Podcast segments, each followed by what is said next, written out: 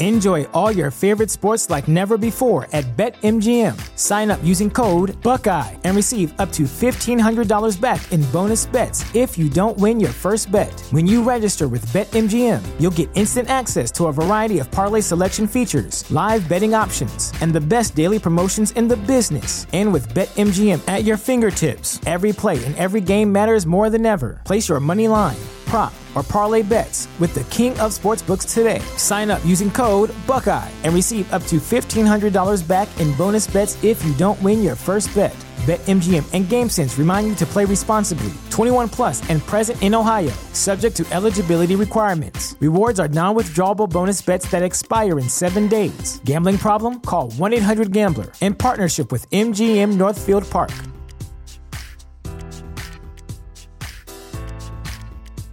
At Parker, our purpose is simple. We want to make the world a better place by working more efficiently, by using more sustainable practices, by developing better technologies. We keep moving forward. With each new idea, innovation, and partnership, we're one step closer to fulfilling our purpose every single day.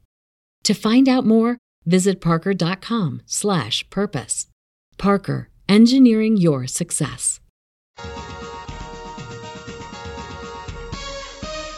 The opinions and statements expressed in the following program do not necessarily reflect those of WWDB, its staff, or management. Inspirational women are increasingly popular in the news and media, but many go unheard and their stories are never told. Women to Watch with Susan Rocco captures the stories of many women who truly make a difference. Women to Watch is the vehicle for developing new leaders, encouraging younger generations, and in building self-esteem for future entrepreneurs.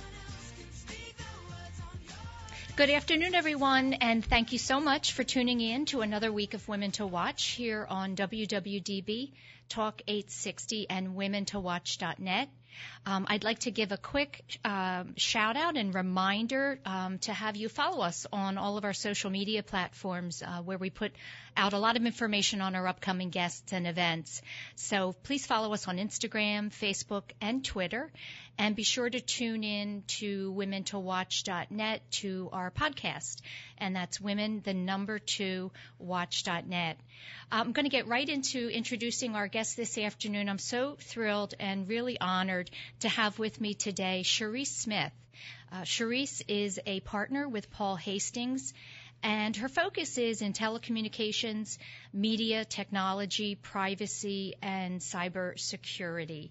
Sherrese, thanks so much for joining me today.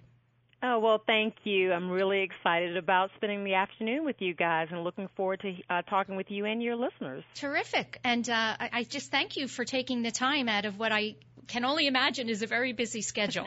it is, but these things are very important, and any kind of advice, information, or just you know uh, discussions about my personal experiences, happy to discuss and ha- and help, and hopefully this will um, be, you know be used by others to forward uh, to help with their own careers. Yeah, I'm sure it will. Are you calling in from DC today? I am. Okay. I am actually in DC, which is a rare thing these days. I spend a lot of time uh, in New York, Silicon Valley, and LA. So okay. um, I, I do the I call it the rectangle uh, circuit at this point. Right. Well, those are all nice places to visit. You get a little exactly. bit of a little bit of everything. Exactly. So listen, I want to start out um, to give the listeners a, a, you know more of a sense of, of who you are and where you came from. Um, to talk a little bit about your childhood and growing up in South Carolina. Um, I understand your your dad was an attorney and mom was a school principal. So those, I would imagine, are two good um, leaders that kind of led by example for you. Tell me a little bit about those years growing up. Well, you know, um, it, it's very interesting because for many, many years, um, I said to anyone who would listen, there was no way I was ever going to be an attorney because, you know, I was able to watch my dad, knew how much time, effort, kind of energy it took to really be a great attorney. Mm-hmm. And while, you know, from a child's perspective, you kind of look at that and say, yeah, okay, you know, have no interest whatsoever. Um, on the other hand, you know, there were times where he would come home and discuss the things he did, and I thought that that's pretty interesting. So you had that side of the equation, and then you had my mom, who was the most amazing mother ever, who Mm. led with love and support and security, but also was very much a, a taskmaster and said, you know, education's important, learning a lot's important, doing your best and finding your thing Mhm. is all that we really ask. And so that was kind of the background that I had going growing up. And it allowed me to really be able to dip my toe in a lot of different things and ultimately decide to follow kind of my passion, which in the early ages, um, I wanted to be a journalist. Uh, right, And, uh, right. A news anchor, right? Yeah, absolutely. I wanted to be a news anchor, and at that time, you know, being quite candid, there was no one who really looked like me um, Mm. on TV, and there was no kind of role models. And being very practical parents, my parents said, you know, why don't you go get a business degree? You can always use that, and think later on about kind of what you want to do. And so I'm very lucky in that now I have the combination of law, but also in the media technology uh, areas, which kind of allows me to still live out my dreams in a, just a very different way. Yeah. So I guess you really you never regretted that decision, even though your first, you know, your aspirations were um, to be in media. Um, you've really developed into quite a successful attorney that that, as you as you said, gets to um, dabble a little bit in media. Oh, absolutely. I'm Yeah. very. I love what I do. I really do. I have clients that I love, but it's it's being in the news um, kind of area, being in the content area, being in the technology area, but just in a very different way. So I'm still able to kind of enjoy what I was passionate about Mhm. when I was younger, just in like I said, a very different way. Yeah. And of course, you know, when you grow up with a mom who's a working mom outside of the house, that's always a different experience than than having mom at home. What did Right. what did that kind of leave you with as far as pursuing a career as a female? You know, it's very interesting because, you know, I laugh with my mom and I say, I don't remember a time where she wasn't there for the things that were important to us. And, you know, she laughs and says, oh, I, there were things I didn't, you know, make. And I said, but I don't remember that. And I Mm. think it was because we were always clear about the things that were important. I have a brother and we were like, we need you here, we need you here, we need you here. And she was always there and she showed up for anything that mattered to us. Um, and that didn't mean everything, but it meant the important things. And so for me, I always grew up no, just thinking that women can work and be amazing moms and take care of the household because my mom did it. Right. And so now that I have two younger kids, I really try to keep that in mind um, by saying, I'm not going to be there for everything, and that's okay. Right. But I will always be there for the important things. But it's just as important for me to have my own thing, to have my own life, to have things that I'm proud of that has nothing to do with being a wife or a mother or anything but kind of my own expertise. And and so far so good. We'll see what Mm-hmm. Yeah. they say in 15 years. Right. well, that's such a great outlook because I think as moms, we're always harder on ourselves than our kids are. You know, it's it's interesting your mom Right. remembered maybe some of the things she missed. Of course, you didn't because you know, you had enough love to fill all those gaps. Absolutely. Right. Absolutely. Yeah. So tell me a little bit about when you were growing up. You know, we clearly in reading your your bio and your background, Sherrese, you've just been very very successful. You seem to have everything that you do. You seem to do with really great confidence and a very positive outlook. I'm wondering what was possibly a challenge for you as a young girl. Did you have any of those? Um, you know, self doubt, uh, things that kind of, you know, gave you some trepidation in, in things you were pursuing and perhaps still um, battle with today? Well, you know, it's interesting because, um, you know, I, I was always encouraged by my parents to try your best, do your best, and, and kind of define success that way. But I think if we're all honest with ourselves, you know, there you always have that moment of, oh my gosh, am I a fraud? Am I, you know, is someone going to discover I'm not really good enough? And, you know, I think that's always something that people and in, I think in general women battle with. Mm-hmm. But my mom and dad from a very early age just said, you know what? You're not going to be perfect at everything, um, and that's okay. But what we would always be disappointed in is if you don't try, if you don't give it your all. And so my definition of success has just changed. I'm like, I'm going to always do my best, and I'm always going to seek for my own personal kind of, you know, excellence. And then I'm okay with kind of how it shapes out from there. And so I think I do have a very high bar for myself and there are times where I'm like, "Oh, did I set it a little bit too too far?" But I have a pattern of success and it's kind of like, you know what? Usually it always works out. And the times that you haven't done it, it hasn't been the end of the world, and that's right, okay too. Right, right. That's, no one died. that's right. That's right. That's a great reminder. One one of the things that you said, um, uh, this is not an exact quote, but it's something that I read that you said. I think is such a great outlook, and I would imagine it is. Um, what is with you when you perhaps are, you know, the only female in the room or the only woman of color in the room. And you said that you found and you do find energy in realizing how much you can learn from so many different people from diverse backgrounds. So rather than kind of have that fear, um, you know, of diversity or perhaps being the only one in a room, you looked at it more with an exciting curiosity. Geez, I oh, can. Re- absolutely. Yeah, that's. Um, is that something that developed over time, or did you always have that? You know, my parents were, uh, you know, I loved them to death, and I called them, but I'm like, they were pretty hardcore. Um, you know, and you know, I had a that's good. Very they were interesting conversation with my dad early on, who said, look, someone's gonna, all, you know, you're always gonna find someone who doesn't like you because you're black. You're always gonna find someone who doesn't like you because you're a woman. Okay, deal with it and move on. Mm-hmm. And so it's kind of like, oh, oh, okay and that's kind of always the way I approached it. It's like 99% of the time there's never been a problem, and that one time I'm kind of like it's more your your problem than mine. Mm. And so when you look at it that way, it's also I've been able to kind of think about how I can best use the diversity, whether it be um, race or my gender, to my advantage, and particularly with the media and technology and privacy and security. There aren't a lot of us. And so what I found is early in my career, people remembered my name Mm-hmm. People remembered me because they were like, well, there's the black female, Sherrese. There are only like three of us in the industry, you know, right. and so I just kind of used that, you know, to my advantage. And people would, you know, ask me to serve on boards and do different things that I'm like, well, I'm going to take this because you know this chance and show them that hey as a woman as a minority i'm pretty good at what i do and and let that be the reflection you know particularly for those who may be working with a woman or working with a minority for the first time, I may be the first, eh, you know, person who colors their kind of idea about what a minority or a woman should be mm. or could be. Right, right. I I love that, and I also love the fact that your parents. This is kind of old fashioned, but I remember hearing this growing up as well. You know, life's not fair. right. and yeah, that you know that's a great yeah. It's three words, but it's it's very true, and it kind of gives you that um, you know that backbone that we need. Abs- absolutely. And they were always there, you know, if I ever had a moment to be loving and supportive and all that kind of stuff. But then it was, all right, let's figure out how to move on. And so hopefully with my children, I can instill that in them as well because I do think it's the difference between cowering or or just saying I got to, you know, just move on and and and do what's best for me and and make this work. Right.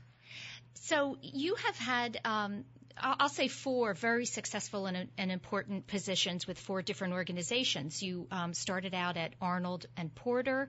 Um, that you then were with Washington Post Digital. Um, you went on to the Federal Communications Commission, and today you're with Paul Hastings. And you, you spent a significant amount of time at all four of those um, those firms. Can you briefly tell me um, two things? What precipitated each move from one to the other, and and what is it that you learned from each one that you you know use uh, in your work today? So, you know, I started out um, at uh, Arnold and Porter here in D.C., and you know, I think going to a law firm, particularly as a young associate, is just invaluable experience. You need to go somewhere where someone is going to teach you how to be a good lawyer, and it's not just what is the law, but it's what do our clients want. How can you basically articulate things in a way that makes sense to a client? How can you be a business strategist? Not just a lawyer. And Arnold and Porter really gave me the building blocks for that, mm-hmm. how how to be a good lawyer. And then, you know, I say I, I always get the lunch invitation, and that's kind of the running joke in my family that I go out to lunch with people who say, "Hey, hey, I have an opportunity," and I'm like, "Oh, I'm never leaving." And then the next week, I'm like, "Oh, I'm going." right. and so the first one of those was really, um, you know, a lunch. There was a partner at Arnold and Porter who said, "Hey, I know this great guy." Cliff Sloan. He's general counsel of at then Washington Post Newsweek Interactive, which changed its name to Washington Post Digital. He's been looking for someone. They haven't found the right fit. I think you guys would be perfect. And I thought, you know, no, I'm on partnership track on On Porter. Why would I leave? I sat down with Cliff, who I should say is one of my closest, dearest friends to this day, mm. um, and who has been one of the most amazing, I think, people and mentors in my life. But we met, we clicked, and the next week I was gone. Um, and basically, it was wow, you have this opportunity to go into a new media organization. You know, that was the, at the very beginning of the post going online and figuring out how it was going to do digital products. And you know there was no law there. And it was the exciting thing was you can basically be at the beginning stages of building that. Mm, and yeah. that was just something I couldn't turn down. Um and so I was there for all of those years really building out media online media in the mobile you know area media with privacy and security issues at the very forefront and then I got the next call, which was from Julius Genachowski, who ultimately ended up being the chairman of the FCC, who said, "Hey, I've been hearing a lot about you. Why don't you come to lunch?" and you thought, "Oh, and, here we go again." Here we go again. And I thought, I'm not going to leave this. I'm general counsel here. This is a great job. It's one, you know one of my best just jobs. And I met with Julius, and he said, you know, I'm I'm really trying to change the FCC. I'm really trying to move it into the 21st century, and I'm looking for someone who has kind of the business and legal advice to help kind of mold us into the next generation. And again, I was like, ooh, that sounds fun. Right. I'd love to be at the beginning of that while we're changing the agency over into, you know, something else where broadband and mobile devices was going to really be the big thing, no longer just the wireline and phone companies. And so I went there for four years and and did that and and like I said learned how regulation was made, learned how the sausage was made, learned what policymakers were concerned about. And at the end of the four years, and that was a, po- a political appointment, I thought what to do next. And Paul Hastings, you know, and other firms came knocking, and I was just really taken by what Paul Hastings was doing they are, you know, a wonderful big global law firm focused on, you know, technology, media, privacy and security and really building out something that made sense in a very collegial environment. And I came in, was blown away by the attorneys and thought I can basically bring all of my skills, both my prior law firm, my my in-house experience and my regulatory experience to help the clients that I've known for 20 years and been here almost 3 years now. Yeah. That's that's wonderful. It, first of all, your your uh, reputation obviously preceded you, and you know it was so clear that each one of those moves was because you were doing great work, and people were were noticing and talking about it. Yeah. So yeah, thankfully it was really you know I'm very pleased that I mean your reputation, and I say this to to kind of our young associates here, it means everything. I mean your experiences uh, the things people suggest you for, even the work that you get, really depends on whether people think highly of you or know something about you and that's kind of you know the opportunities I've been blessed to have all of these years. Mm. You know, and you, I try very hard not to disappoint. yeah, well, I think you're doing a good job. You know, you mentioned um, Cliff Sloan, and I, I had noted that he has been a you know a, a very significant mentor for you, um, and and he was with the Washington Post. Tell me what how important do you think it is for women to have male mentors, and and do you think there's a difference? Um, whether you know your mentors are male or female? So I don't think there's necessarily a difference. Um, I think you need a mentor who actually cares and who is actually willing to invest in your time. And for you know, with Cliff, that's been my experience. I mean, even now, in fact, a couple of weeks ago, I called him about you know a, a personal situation that I wanted to you know get his his opinion on. But he cares about me professionally. He cares about me personally. He was willing to invest in time in training me when I worked for him. He invests the time now, even when we're on, you know, he's at another law firm. We can talk through legal issues, you name it, because he cares about me and my development. And now that I have kids, he, you know, I, I laugh, Uncle Sloan, you know, now you got you got another generation to deal with. Yes. I think in my industry, however, there's just not a lot of women. Mm-hmm. So the reality is, if you only focus on female mentors, you're going to really be locking yourself out of people who may have very different experiences from yours. So yes. I think it's a matter of finding kind of the people, like I said, who will invest the time in you and really care about your development. And that can be a woman or a man. And but the reality is, more likely than not, they're going to be more mostly men, not women. Right. And so, and that's just a numbers issue. You know, I, I wanted to talk to you briefly about women in the legal profession and ask you, you know, what is your assessment of opportunities that are available or perhaps not um, provided for women in law? I've learned a great deal about the profession from doing this show and, and interviewing female attorneys, and I really had no idea we were so kind of in the dark ages.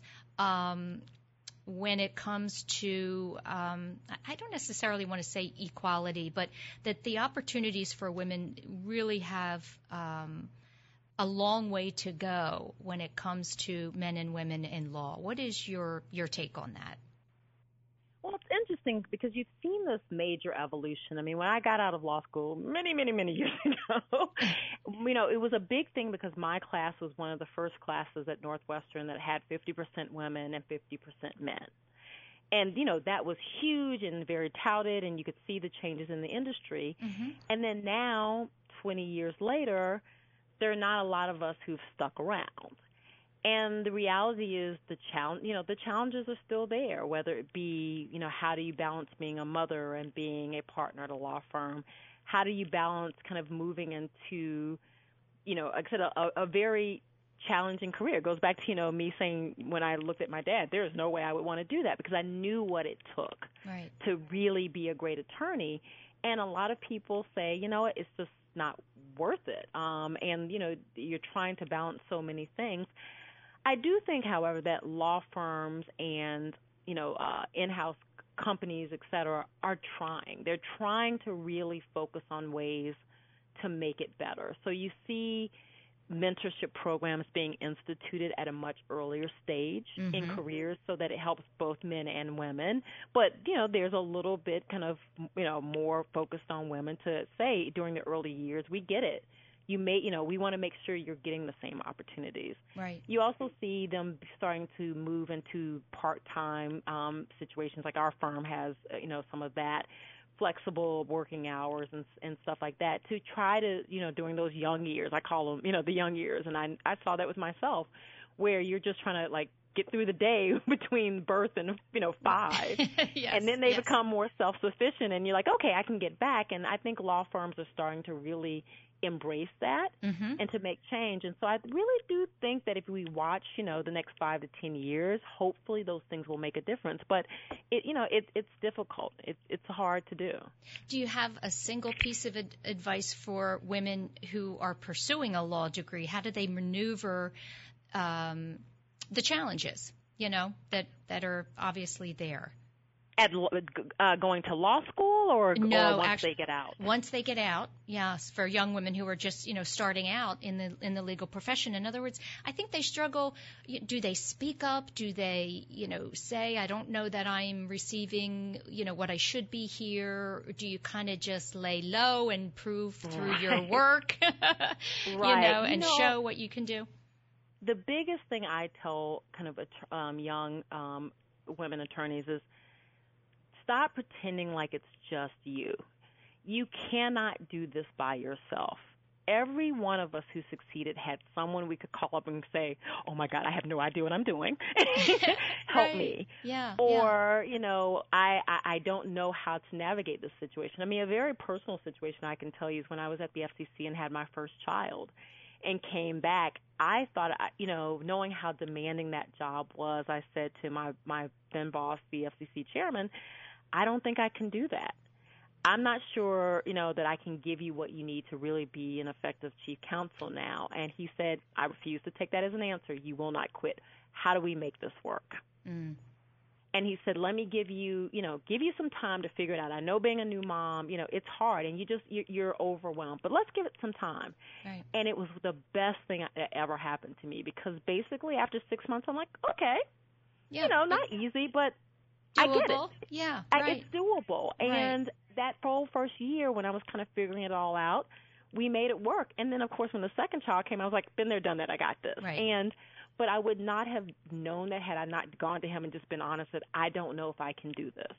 Let me be very open and vulnerable. I'm not sure. And mm. for him to be like, yeah, no, you can't. Right. so, yeah. you know, now, you know, when you see women who come into the profession, they're not going to know how to do a brief. They're not going to know how to do a contract. And I'm like, be honest about that. Yes. Find yes. a surrogate, find a mentor, and go to them and say, I need your help with X. Because more likely than not, people will help you, but they won't know that you need help if you're sitting by yourself saying, I'm supposed to figure this out. I'm going to look vulnerable if I don't admit this or Yeah. vulnerable if I seek help. Because men do it all the time Mhm. and, and don't Right. think twice about it. And Right. so I'm like, use your resources. I am successful because I always had people who I could go to to say, "Hey, let's let's do this together and let's figure it out and help me figure it out and help me be a better, better attorney." Yeah, that's great advice to not be afraid to say, I don't understand this. Right. And when you're pretending you have it all together, um, that's not that's not a good uh, way to go. Exactly. Yeah. Listen, you, I wanted to bring up another personal um, experience that you had that actually flabbergasted me. I couldn't believe when I read this, but um, there was a time when you were a young attorney and you uh, stepped up to the podium to to begin a case, and a judge actually said he looked at you and he said, "Can someone send the real lawyer in here?" Yes. Okay, so what I want to know is what did you I know that you just kept on going and you know didn't really flinch. What what did you say in your head when you heard that that allowed you to have the confidence to just continue on with with the case um, in Yeah. that moment? You know, it was that moment where you have a couple of thoughts. Really? Did he really just say Yeah, that? right. When I read And that, I there- thought, really? Right. And then there's that time where you go, oh my gosh, you know, there's that half a second of, I am a first year attorney. I don't know what I'm doing. And then after I kind of just took a step back mentally and said, no one knows this case better than me. I mean, it, you know, it was a small matter.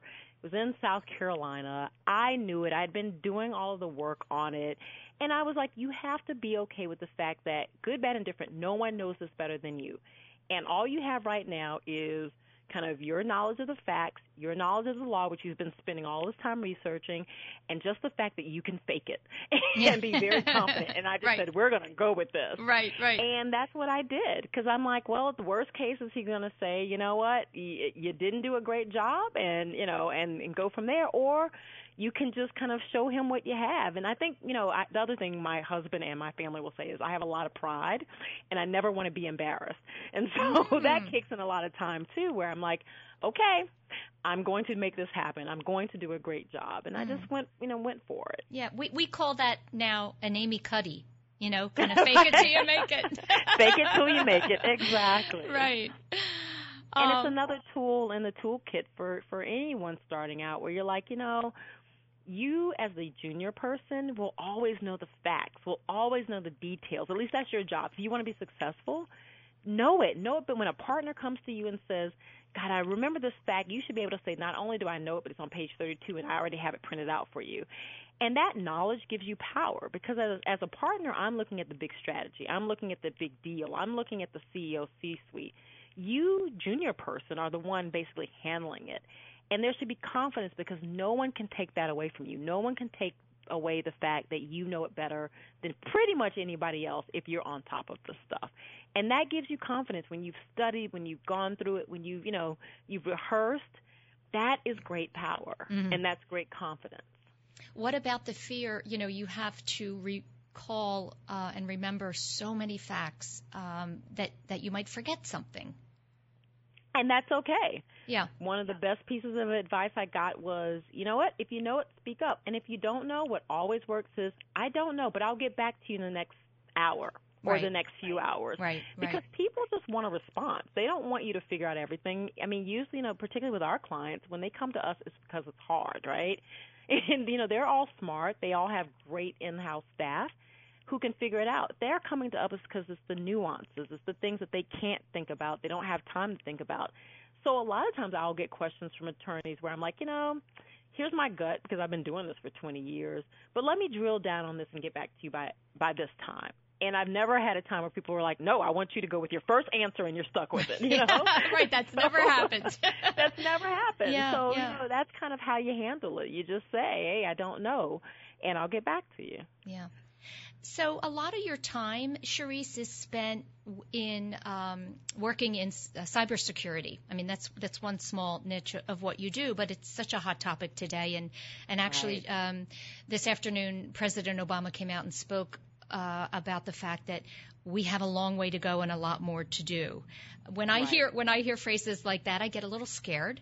Um, and I, you know, we do too. yeah, I I will tell you that just just this past month, both myself and my daughter um, were uh, our uh, accounts, our bank accounts were hacked, and you know, someone in in my case, it was somebody in Florida took out all my cash. Right. Um, you know that's something that's a that's a daily concern and a worry. Um, one of the questions I had for you is um, how does that happen? Number one, um, how does somebody actually get you know into my account and then then take cash out? And do you think how close do you think we are to having a handle on it? Or are we really, you know, uh, uh in a daily situation where, um, you know, it's we're al- there's always a threat. There's always going to be a threat. So, um, you know, there's there's good and bad news there. Okay, give it to us straight. right, always going to be a threat. I mean, what I tell my clients is it's not a matter of when you're going to, you know, if you're going to be hacked, it's going to be when and how mm. to be best be, be prepared for that. Right. But but what's funny to me is that you know you see the big news um, articles about oh, this country may have hacked into this, you know, this secure uh, facility, or we think this group may have hacked into this bank or this news organization.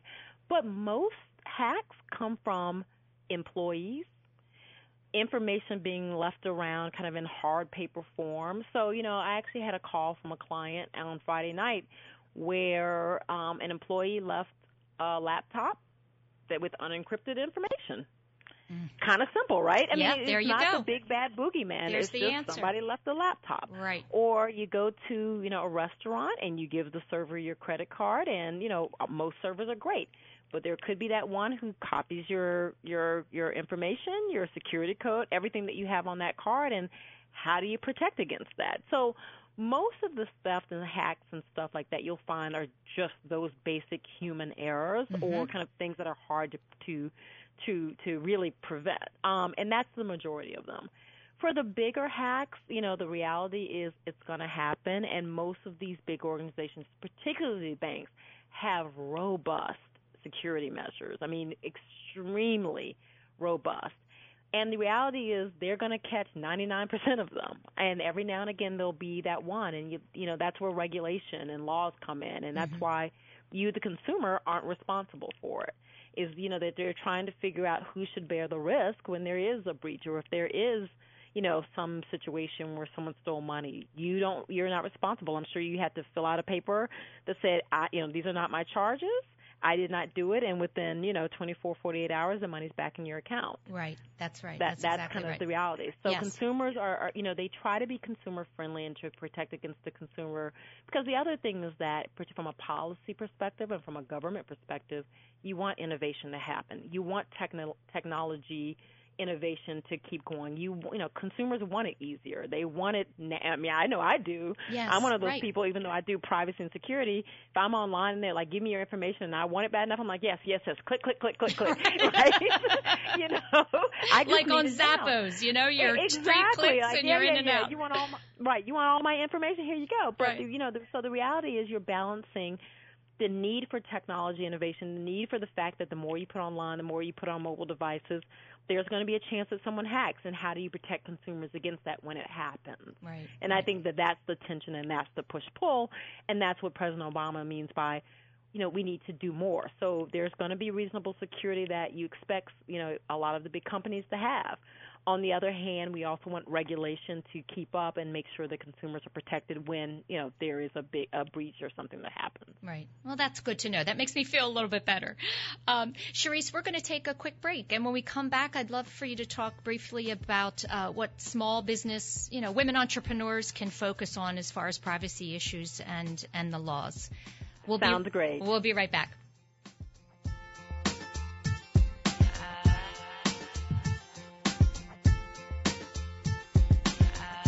There are 365 days to schedule a mammogram.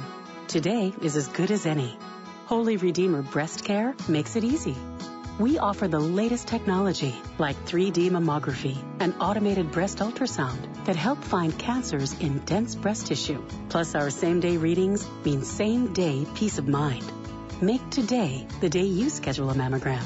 It's easy to request an appointment online at holyredeemer.com slash mammogram.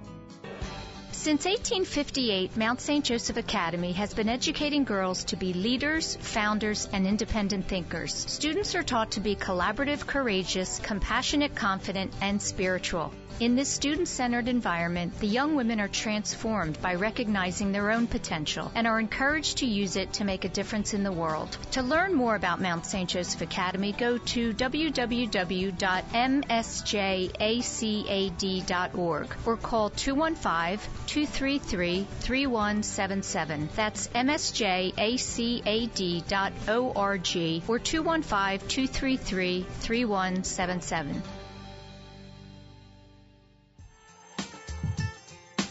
Welcome back, everyone, to this week of Women to Watch here on WWDB Talk 860. Um, I want to quickly give out our call in number if you're listening and you wanted to call in and ask a question to uh, Sherrese directly. Our call in number is 888 329 3306. And um, we have, you know, quite a bit of um, entrepreneurship is is on the rise, and women in particular, I think, are are starting uh, businesses um, at record speed today, which is exciting and wonderful. And I wanted to know if you could just give um, a little bit of advice on what they should be focusing on when it comes to privacy issues and laws for their small businesses or mid-sized businesses. So I think there it's a two prong approach. Um, you know, starting a business, bless the people who do it, because I'm like, you know, I think what I do is hard, but what they do is really hard, and I give so much yeah. credit because it takes a lot of work and passion to do that, and um, bless them. And I'm so glad that we have people doing it, particularly women, with everything else that we, we're dealing with. Right. But I think about it from a two prong approach. One is really understanding kind of what the nature of your business is and really getting a handle around the laws that are applicable to you. So, you know, the the thing about the US is that, you know, there's not one privacy law. There's not one size fits all and you need to really understand what privacy laws fit you. So if you're a health business, they're going to be HIPAA and and HIPAA, uh, health related laws that are going to impact you. Mm-hmm. If you are a government contractor, there may be more Department of Homeland Security matters that uh, impact you. If you're doing kind of banking or payments issues, there may be, you know, payments privacy uh, issues, and then state laws may um, play into that as well. So really figuring out what laws even apply to you is, I think, the first thing. Secondly, is really understanding the nature of your third party relationships. I mean, this goes back to us talking about kind of where breaches happen, where issues come from, and that the fact that most of them aren't these big bad boogeymen that you hear about. Mm-hmm. It's really the personal relationship. Third party vendors are a huge issue. Making sure that you work with reputable people who aren't, you know, who are going to deliver what they say they're going to deliver. If they're giving you a privacy solution, a security solution, making sure they actually are the best for you know whatever business you have and making sure they have a record for standing behind what they do and making sure that they have their own protocols for security and privacy so that if they're hacked, you're not kind of implicated by them. Mm. And so I think that's kind of the bigger things I would say when you're, you know, when you're first getting a handle on on these issues those are the things that I would deal with because there's a lot and you got to you know you got to pick and choose you can't do everything that's right well and you know as an entrepreneur you, typically you're you're you don't have the funds to right, hire an exactly. attorney who can have your back is is there a place that that you can go just to get some general you know education or information on some of the you know policies in your own state and in your own industry? Absolutely. So I always suggest going to the FTC site, the Federal Trade Commission site, because they have a lot of frequently asked questions and a lot of help manuals on a variety of privacy and security issues, which gives you kind of a basic lay of the land for whatever industry you're in. And then usually within those frequently asked questions or those advisories, they'll have a, hey, if you're in X state, call this group, call the you know the Better Business Bureau, call the Chamber of Commerce, or whatever group really kind of helps facilitate issues around privacy and security in your state. And that usually will give you a number you can call or another website where you can go get just the basics. But I always, always, always tell people to start with the FTC site because they really do have a lot of great information that will give you a basic lay of the land. That's great. That's great. Um, here's a question for you, Sherrese. I wanted to know, um, and we talk about this on the show, but I talk about it a lot with my my peers, my family, my co- my colleagues. Um, you know, we have access today to news and uh, globally. You know, we know every day, all day long, what's going on. You know, on the entire planet. It's a lot right. of it's a lot um, to take in. And one of the things I wonder, you know, when you when you have that kind of information coming at you daily, all of the time, it can be a burden, and it can kind of um, I would say, affect your judgment on on reality. What's really going on? And right. when we think about the world and the issues that we have today, I want to just know your personal opinion on whether, you know, are things worse today, social issues, or is it just that we know about it and we can see it and and and you know hear it every day? What what's your personal view? I think my personal view is it's a little bit of both. um, you know, I think when you look at kind of various issues, they come and they go. Um, you know, for many, many years, you look around at kind of what's happening, what's being reported on now. For many, many years, these weren't, you know, issues that people talked about, but now it's at the forefront. And mm-hmm. who knows, in five years, it won't be. So I think that, you know, just the nature of kind of our, our societies that there are going to be issues that are going to be more important uh, at certain times in our history. But I think, you know, without a doubt, the ability to hear about it more, to, to get that information kind of constantly fed at you in a 24/7 news cycle, also heightens people's um, thoughts about it, heightens their kind of awareness about the issues, mm-hmm. so that I think that we become much more um, conscious and reactive to what's going on in a faster pace than we did 30 years ago. Right. I mean, like I said, 30 years ago, a lot of these issues were still there, but it took a while, you know, because you only had, you know, the CBS, NBC, ABC news out there reporting it, and then you kind of would talk in your churches, your synagogues, your, you know, your meeting places, and then, you know, you would kind of have the slow burn and, until you got to a point where people said, okay, this issue is important, we need to address it. I think right. now you just have gotten a faster – timeline on a lot of these issues because it is every day and people can can really rally around things very quickly. Right. That's exactly right. You know, that's that's the perfect word to say that it heightens our um, our fears and you know with being a mom and you have children what what is it that scares you most about today's world what would you like to see changed for them Ah, I mean, you know, as a mom, everything scares me. right. It's so disturbing. You know, I used to be so cool before they, you know, they came into my life. Now I'm like, oh my gosh. You know, the the thing uh, that scares me the most, I think, is just I want my kids to be good good people. I want them to grow up with a sense of responsibility because, you know, let's be honest, my husband's an attorney, I'm an attorney they're going to get a basic level of education, mm-hmm. you know, that's mm-hmm. going to allow them to do a lot of things, be a lot of things.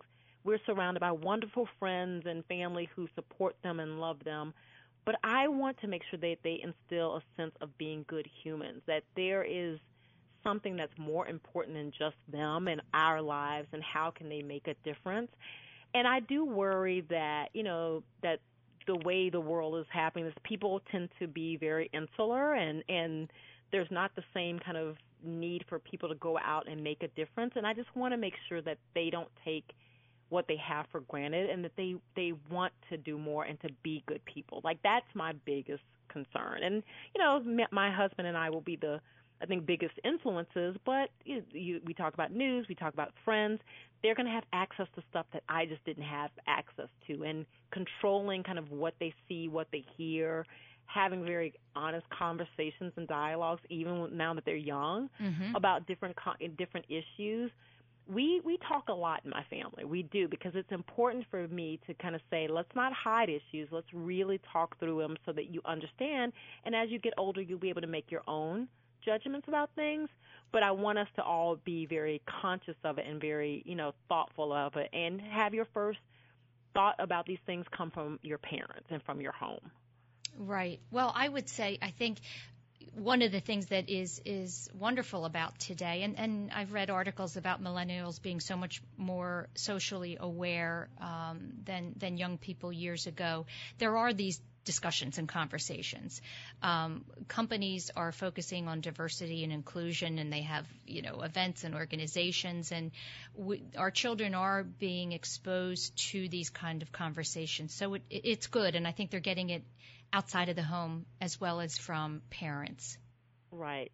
I'm hopeful. I'm hopeful that it continues. Like I said, you know, being in DC, we do take it, you know, take for granted that that's kind of the case. I mean, the, living here gives you the best of everything, right? You have the museums, you have the Kennedy Center, you have just the diversity of the the um, uh, neighborhoods around here, and so you know they have the ability to see and to take in a lot. Mm-hmm. Um, and and I hope that they they do that and and are able to learn from so many people who don't look like them, don't act like them, don't have the same background from them, and then go from there and do something with it. That, right. Exactly. You know that makes it a better place. How old are your children? They're very young, three and a half and five and a half. Even oh. though my oh. oldest is five and a half, going on fifty. Yeah. He's that kid. He's that kid. lots of questions, lots of well, mommy, what about this? And so it's funny because I feel like he makes me a better person because my husband and I laugh. We're like, how many times are we going to have to go to Google for something a five year old asks? Like, right. Really?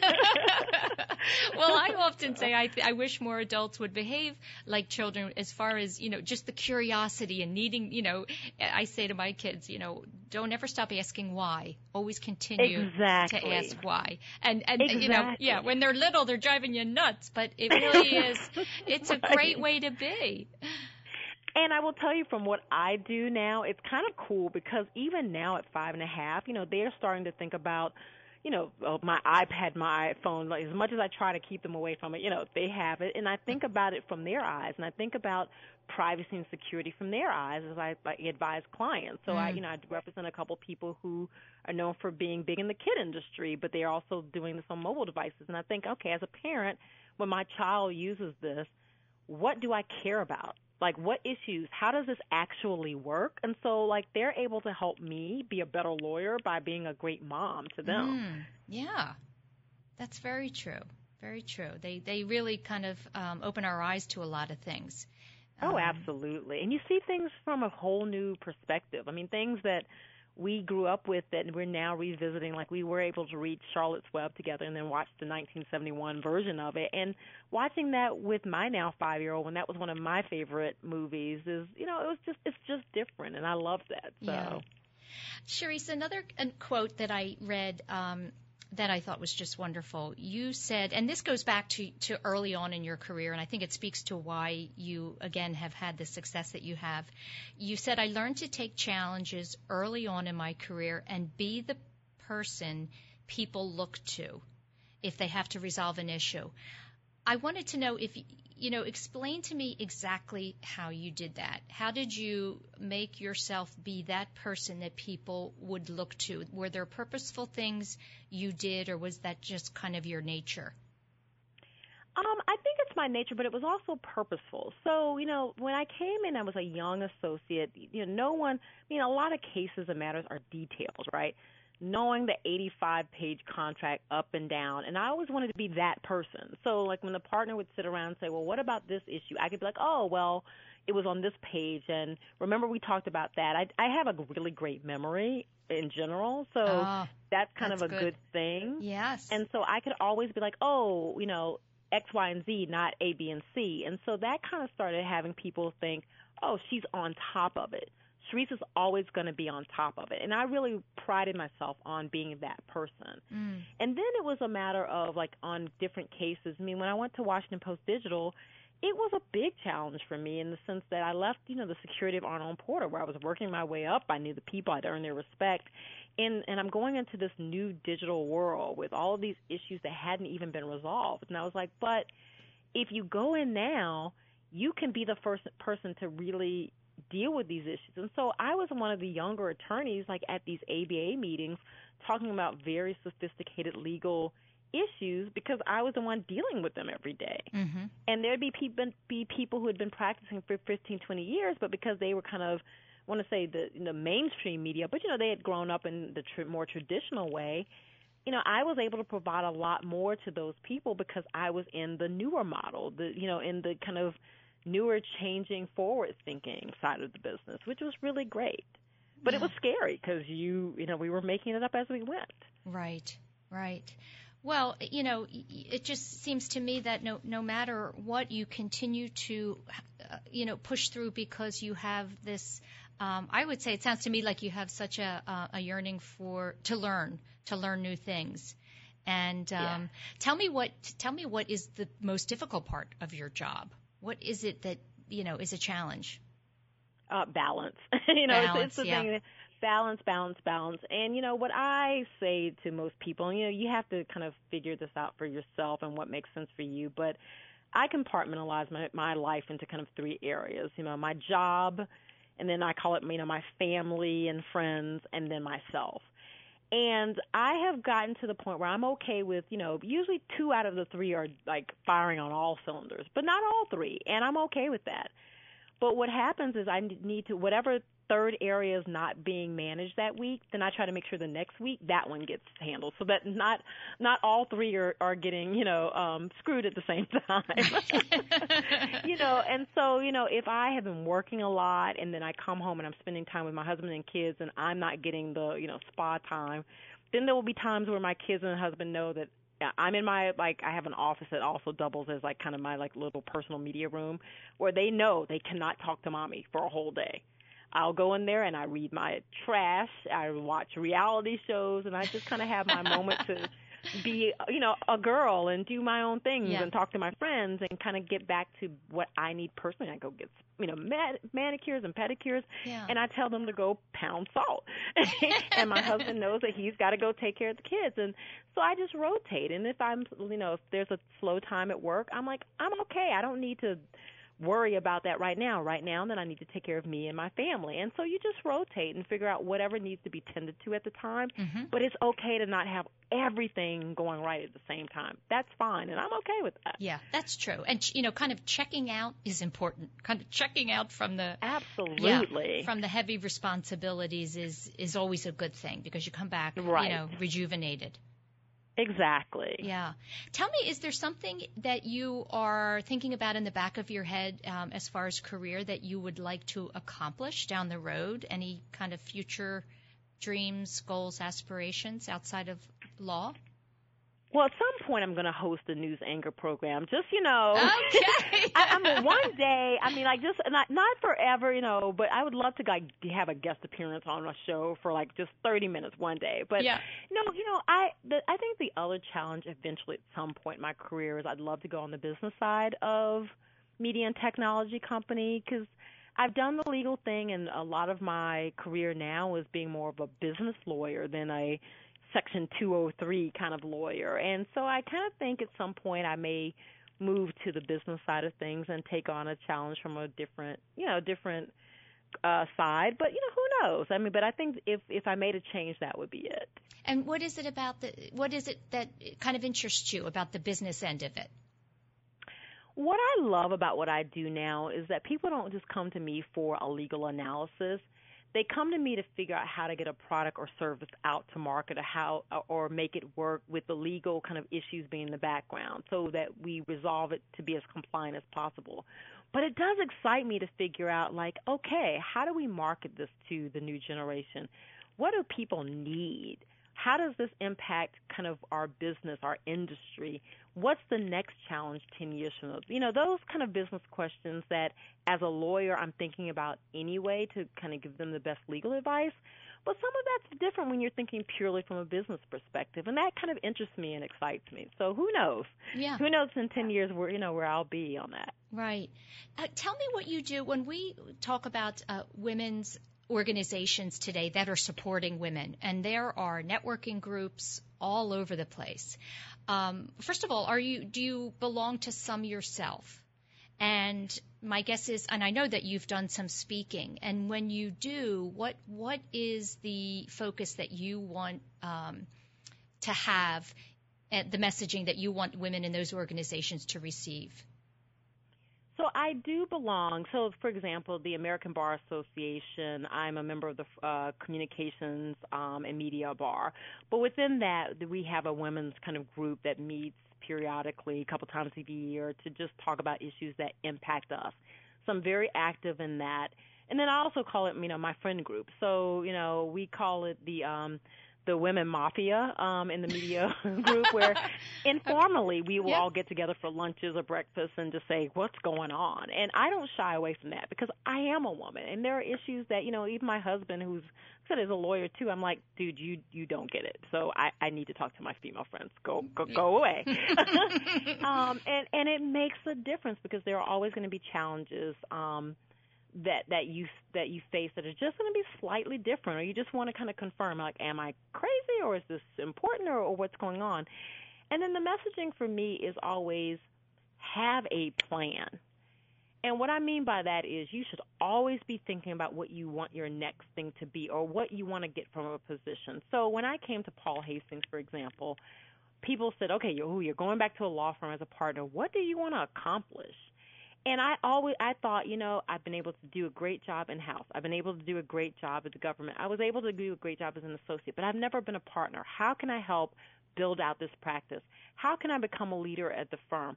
Those are two things I want to accomplish before I ever move on. And so I've made very conscious decisions both with my clients within the industry and within the firm to become a leader, to to accomplish certain things. And you know, these aren't publicly stated things, but they're my own personal goals.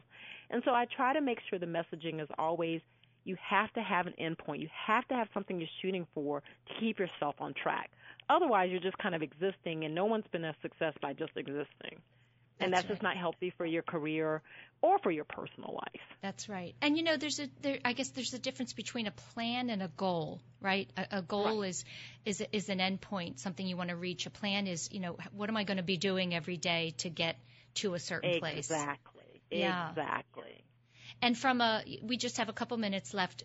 My last question is really more about personal development. And tell me what you think it is, Sherrese, that you um, believe your your gifts are that that you want to focus on and contribute you know to the bigger the bigger picture the world. You've clearly succeeded in in um, your career and and proving your your abilities and success there. But from a personal development standpoint um, what is it that you you focus on? Ah, well, like I said, you know, at at this point, so many of my personal goals relate relate to my kids and my husband and my family, quite frankly. Mm-hmm. And you know, I like I look at my kids now, and I'm like, I'm learning a lot of patience. okay. Yeah. I'm, you know, I'm learning a lot about. You know, it's it's interesting because part of being a good lawyer is articulating very difficult concepts and making it very, you know, simple. Yes. And making it plain speak for your clients. Try that with a five year old and a three year old. I, I went had to go into one of their classes and talk about what I what I do all day, and I was like, ooh, okay. And so I really think about that. But, you know, like I went into my daughter's class to talk about being a working mom in this industry. And it was important to me to kind of, you know, like I said, all kids are the same and I love them all. But I was focused on letting those little girls see that Quinn's mommy does something else other than being Quinn's mommy. And so, and that it's doable and that it can happen. And so that's very important to me is to basically be a role model to young women and like I said, particularly my daughter and my son as well. Like I want him to marry someone who has goals and who has things that are important to her that have nothing to do with him. Yeah. And I realize that from my perspective, the way they learn that is just to be a good role model at my home and love them and be around for them, but also let them know I have something that's greater than them. Yeah. Very, very nice last words for our audience, Sherrese. Thank you so much for joining me. It was a great conversation. And, Thank you uh, so much. I, I really appreciate it. That's it, everyone, for this week of Women to Watch. Have a great week.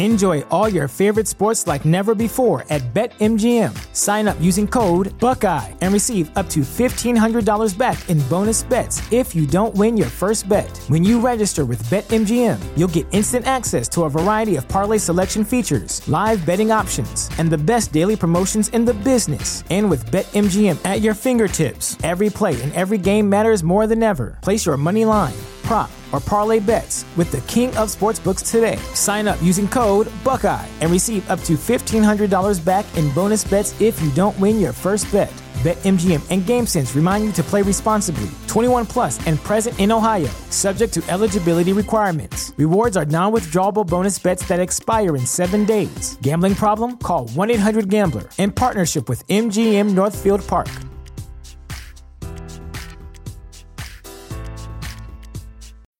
When you need mealtime inspiration, it's worth shopping Kroger, where you'll find over 30,000 mouthwatering choices that excite your inner foodie. And no matter what tasty choice you make, you'll enjoy our everyday low prices, plus extra ways to save, like digital coupons worth over $600 each week. You can also save up to $1 off per gallon at the pump with fuel points. More savings and more inspiring flavors make shopping Kroger worth it every time. Kroger, fresh for everyone. Fuel restrictions apply.